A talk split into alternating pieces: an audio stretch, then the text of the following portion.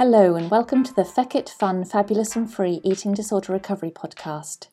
I'm Helly and I'm here to provide regular bursts of information and inspiration, some neuroscience applicable to eating disorder recovery, perhaps a few rants, but otherwise lots of positivity with a bit of a feck it attitude, some fun and a sprinkling of fabulousness to help everyone find freedom in recovery. Hi, and thank you for listening to the Feck It Fun, Fabulous and Free Eating Disorder Recovery Podcast. My name's Helly. I'm an eating disorder recovery coach, working with people in recovery from eating disorders and disordered eating. This podcast provides short little bursts of information and inspiration relating to eating disorder recovery for anybody out there at the moment going through the very, very difficult process that recovery is.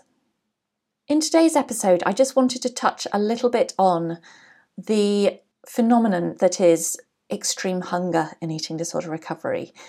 And one thing that I always used to have to come back to when I was experiencing those extreme levels of hunger in recovery was the saying that feast always follows famine. Now, obviously, the saying feast follows famine is quite an old saying. To be honest, I don't know how old it is or where it started, but these old sayings that have existed for many, many, many, many, many years, they exist because they are true. So in eating disorder recovery, you've usually been restricting for quite some period of time, you know, and whatever level of restriction that was, and whether that was restricting through purely restricting on your eating, or whether it was also restricting in terms of maybe eating more but compensating for your eating in some way so that ultimately your body didn't have the resources it needed. Your body doesn't understand why you have put it into this famine situation. All it understands is that there's not enough food around, and so it's in a situation of not having enough nutrients, not enough energy to keep going as, as much as it needs to. So when your body does start to understand that food's available again to it, when you start to eat a little bit more again, the body and the brain will wake up to the fact that there's food available again. It doesn't understand why. It doesn't understand this is eating disorder recovery and that's why food's available.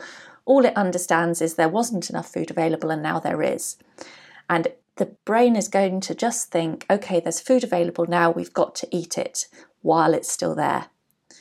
And so in eating disorder recovery, you will almost definitely get these urges to eat in a feast-like way, to eat in an extreme-like way, to eat more than anybody thinks a human is capable of. And that's okay. Because a lot of people in eating disorder recovery, when they get these, these urges to feast eat, when that happens and, you know, you think you're broken because you're hungry all the time and those thoughts of food will just never switch off, whether it's night or day, those thoughts of food are just constant. And, you know, even when your stomach is stretched to a painfully full limit where you think you've eaten so much food and you couldn't put another thing inside your stomach, yet you still want to keep eating, you are going to think, wow, I must be broken, but you're not broken.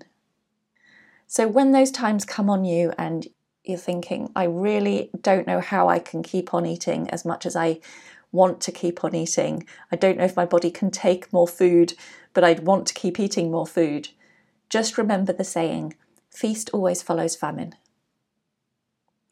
And those urges to feast eat, the constant thoughts of food, which is obviously mental hunger, and the ways that your body seems to be driving you just to keep eating, even when you have just eaten more than anyone could think possible.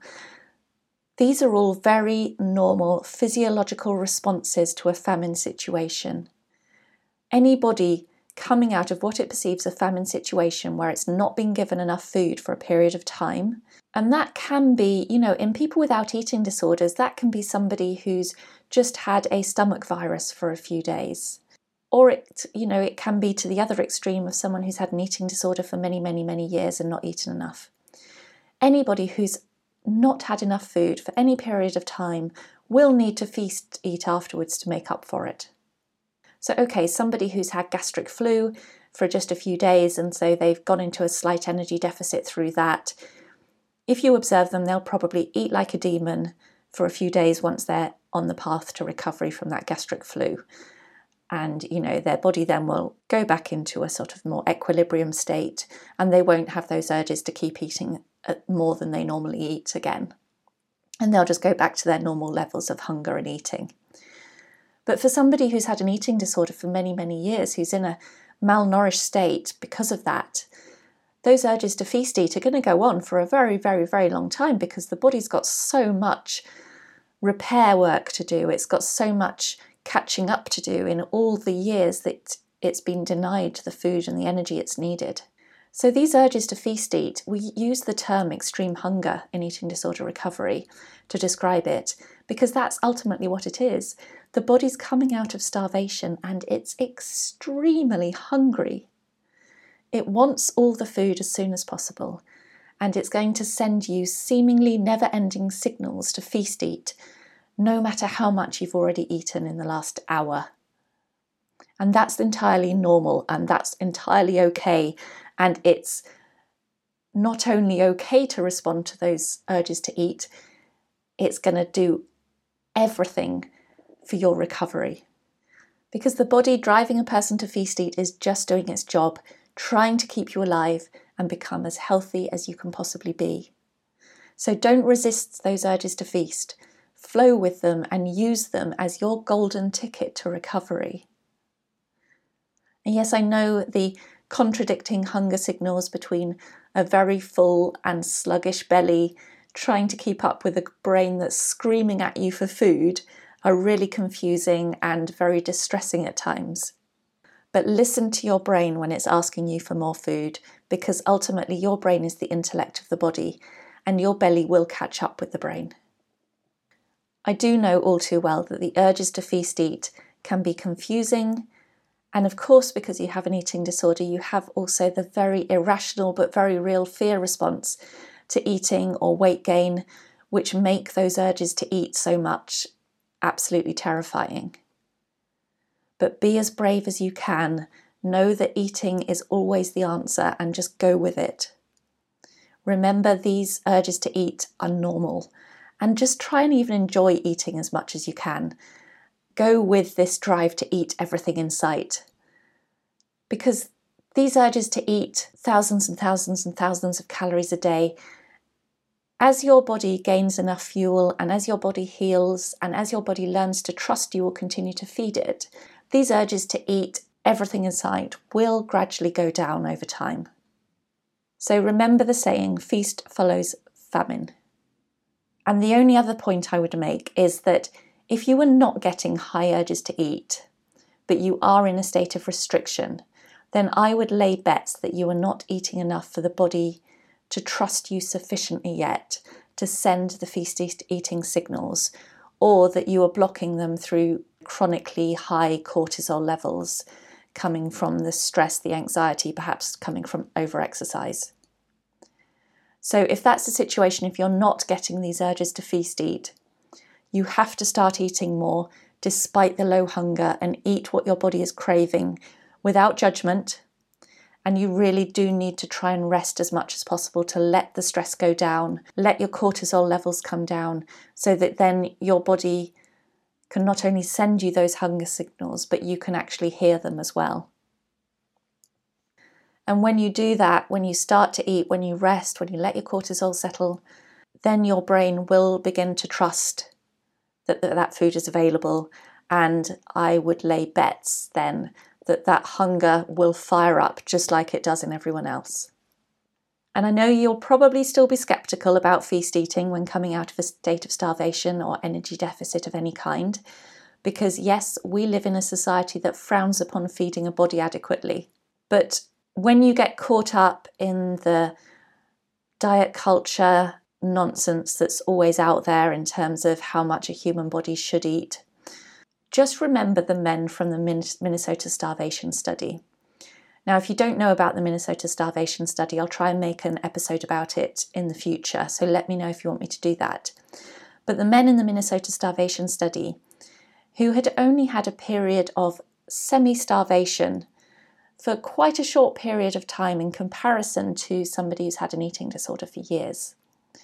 Those men coming out of that semi-starvation state ate up to and above ten thousand calories a day, and that level of extreme eating lasted between six months for some of them and over two years for others, before they became what might be considered normal eaters in inverted commas again. So, you know, just be reassured by that. These men didn't have eating disorders, but they needed to eat to that extreme level after just a short period of semi-starvation. At the end of the day, learn to trust your body. Let it guide you. It's not trying to trick you. Don't judge it, and just let it let it guide you. Enjoy the feast eating. Enjoy this time. It can be fun if you let it be fun. You can have so much fun with all the incredible food that you want to eat and you can eat now. Do that, and with time you will recover. Your body will repair and your brain will rewire. And yes, it can be a painful and difficult process, but your brain will heal and you'll find freedom at the other side of all of this. So I urge you, if you've got any desire to feast eat today, go right now and grab all those foods you're dreaming about and just get stuck into them all and enjoy it. Thank you for listening to my podcast. I'm Helly. I'm an eating disorder recovery coach. If you want to know more about me or my coaching, please check out my website on w w w dot helly barnes dot com. And otherwise, I will catch you in the next episode. Thank you for listening to the Feckit Fun, Fabulous and Free Eating Disorder Recovery Podcast. Don't forget, eating disorder recovery doesn't have to be boring and doesn't have to be serious. Now go and grab yourself some food and have a fabulous rest of the day.